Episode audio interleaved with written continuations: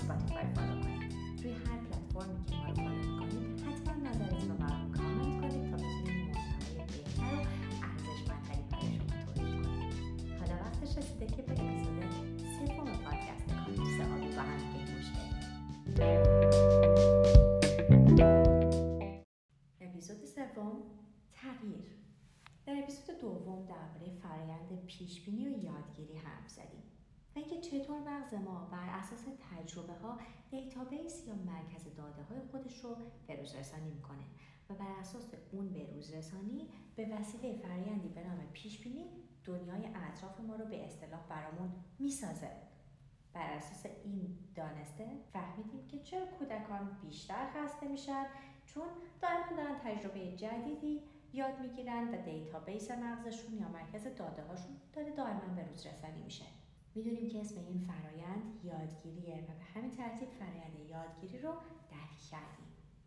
به علاوه فهمیدیم چرا تغییر برای مغز سخته یا حداقل شروع کردیم به فهمیدن و درک اینکه چرا تغییر برای مغز سخته.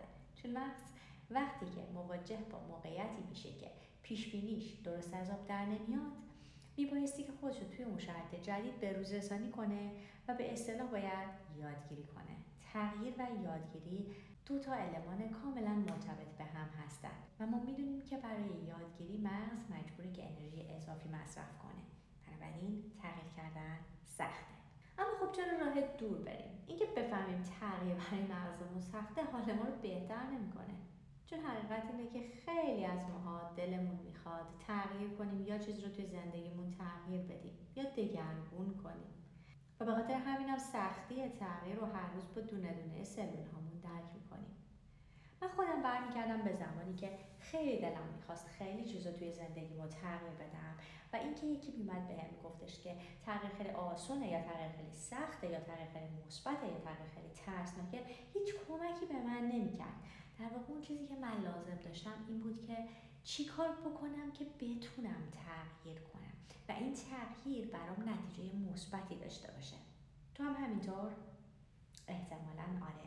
برای همینم کاکتوس آبی تصمیم گرفته که به شما کمک کنه به این فرایند غلبه کنید.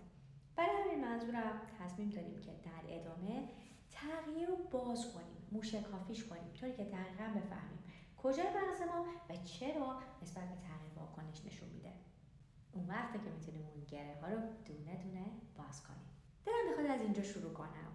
دلم می‌خواد بهتون بگم که تغییر یه چرخه داره که ما دائما توش میفتیم و اون چرخه رو خیلی وقتا بارها و بارها تکرار می‌کنیم.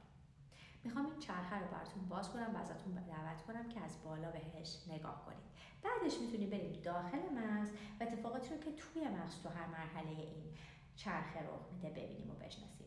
بیا به یه چیزی که دلت می‌خواد توی زندگی تغییر بدی ولی به هر دلیلی هنوز نتونستی توش تغییر ایجاد کنی فکر کن. حالا بیا ببینیم وقتی که تو به اون چیزی که دلت می‌خواد توی زندگی تغییر بدی فکر می‌کنی تصور می‌کنی در لول های مختلف یا مرحله مختلف یا درجه های مختلفی که بهش فکر کنی چه اتفاقاتی برات و در درون سیستم عصبیت بدنت و مغزت میفته اولین مرحله اینه.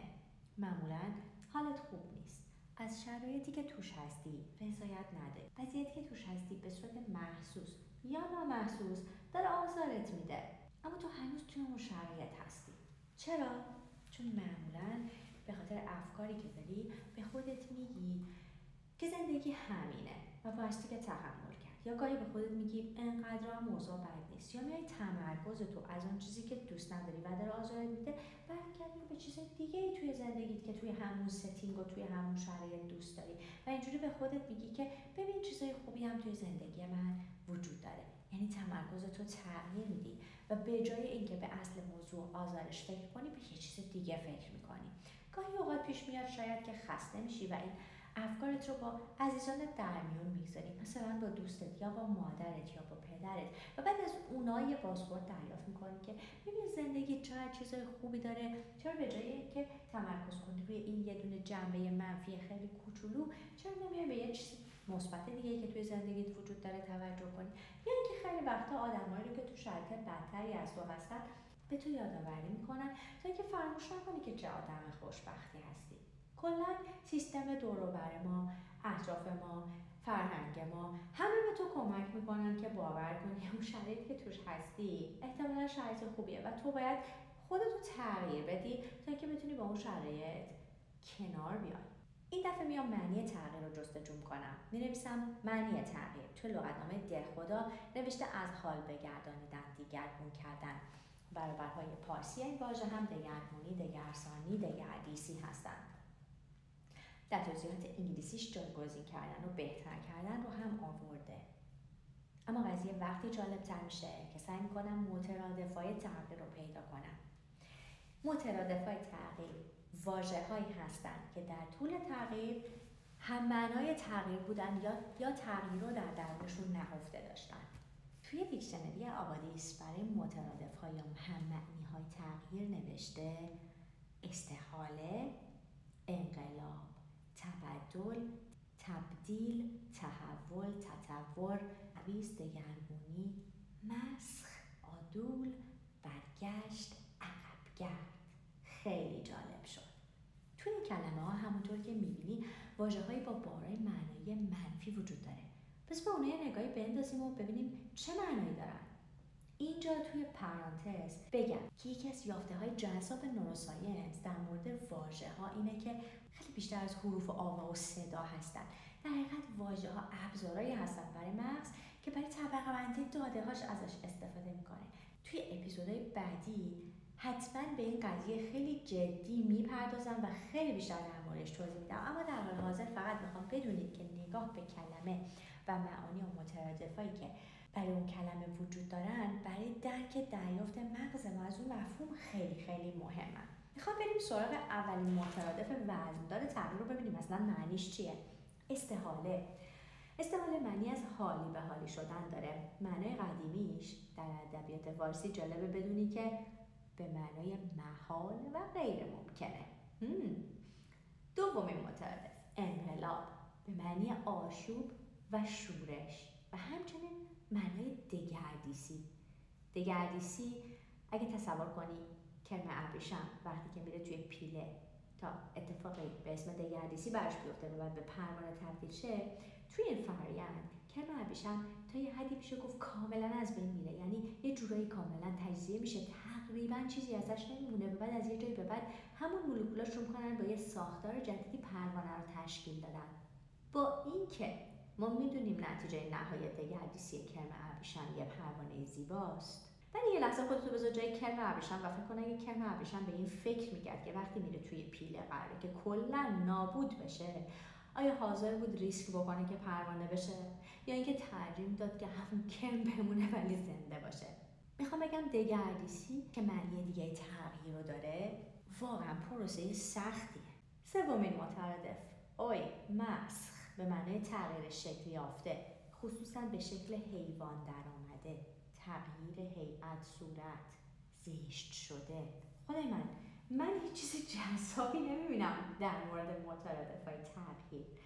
چهارمین مترادف وزندار تغییرم عدول به معنی خارج شدن خطا کردن انحرافه عقب گردم که مشخصه. تنها با نگاه کردن به مترادف های کلمه تغییر داریم می‌بینیم که چه بار معنایی تاریخی منفی روی این فرایند یا زیر این فرایند نهفته. که حتی اگه من و تو دائم توی بلاک های انگیزشی بخونیم که تغییر یعنی بهتر کردن زندگی یک بخش بزرگی از ناخودآگاه ما قفل شده روی معنا و مفهوم و بار منفیه تغییر و فراینده این بخش ناخودآگاه من و تو باور داره که تغییر عقب رفتن برگشتن مسخ شدن آشوب یا دگردیسیه. یعنی در بهترین حالتش که اگه دگردیسی باشه بازم هیچی از اونجا که من از خودم می‌شناسم قرار نیست باقی بمونه. و این فرایند خیلی ترسناکه. حالا هی بیایم مطلب انگیزشی بخونیم و هر روز تصمیم به تغییر بگیریم و هی نتونیم انجامش بدیم و ای حال خودمون رو بدتر کنیم. چه کاریه؟ نه جانم. بذار از همین اول کار قبول کنیم. تغییر برای هزاران هزار سال در تاریخ و ناخودآگاه جمعی ما به صورت یک موجود خیلی خیلی خیلی ترسناک بوده. و از این به بعد به جای انکار کردن این موضوع و سرزنش خودمون مواقعی که تصمیم به تغییر می‌گیریم ولی نمی‌تونیم انجامش بدیم قدم به قدم سعی کنیم بفهمیم واقع این قول چرا هزار هزار سال برای ما انقدر ترسناک بوده که این همه ناخودآگاه ما نسبت بهش مقاومت داره.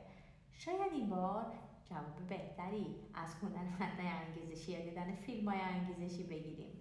تا اینجای مطلب رو برای این هفته داشته باشید. هفته آینده در اپیزود بعدی می‌خوایم بریم معنی تغییر رو برای شخص شخص مغز درک کنیم. یعنی ببینیم مغز در طی دوران تحولش چه دریافت و درکی از تغییر داشته و معنی فیزیکی تغییر براش چیه. تا هفته آینده که برمیگردم لطفا با خودتون در مورد اینکه تغییر براتون سخته مهربون باشید. در این حال سعی کنید موقعی که توی چرخه تغییر میافتید یعنی توی اون چرخه که واسهتون اول اپیزود توضیح دادم توجه کنید و ببینید که چه هیجاناتی در درونتون میگذره. آیا میترسید؟ آیا گیج میشید؟ آیا احساس ضعف و ناتوانی می‌کنید؟ یا چه اتفاق دیگه ای براتون میافته؟ حتی می‌تونید اینا رو ژورنال کنید و روشون خوب تمرکز کنید. بسیار خوب. به پایان این اپیزود رسیدیم.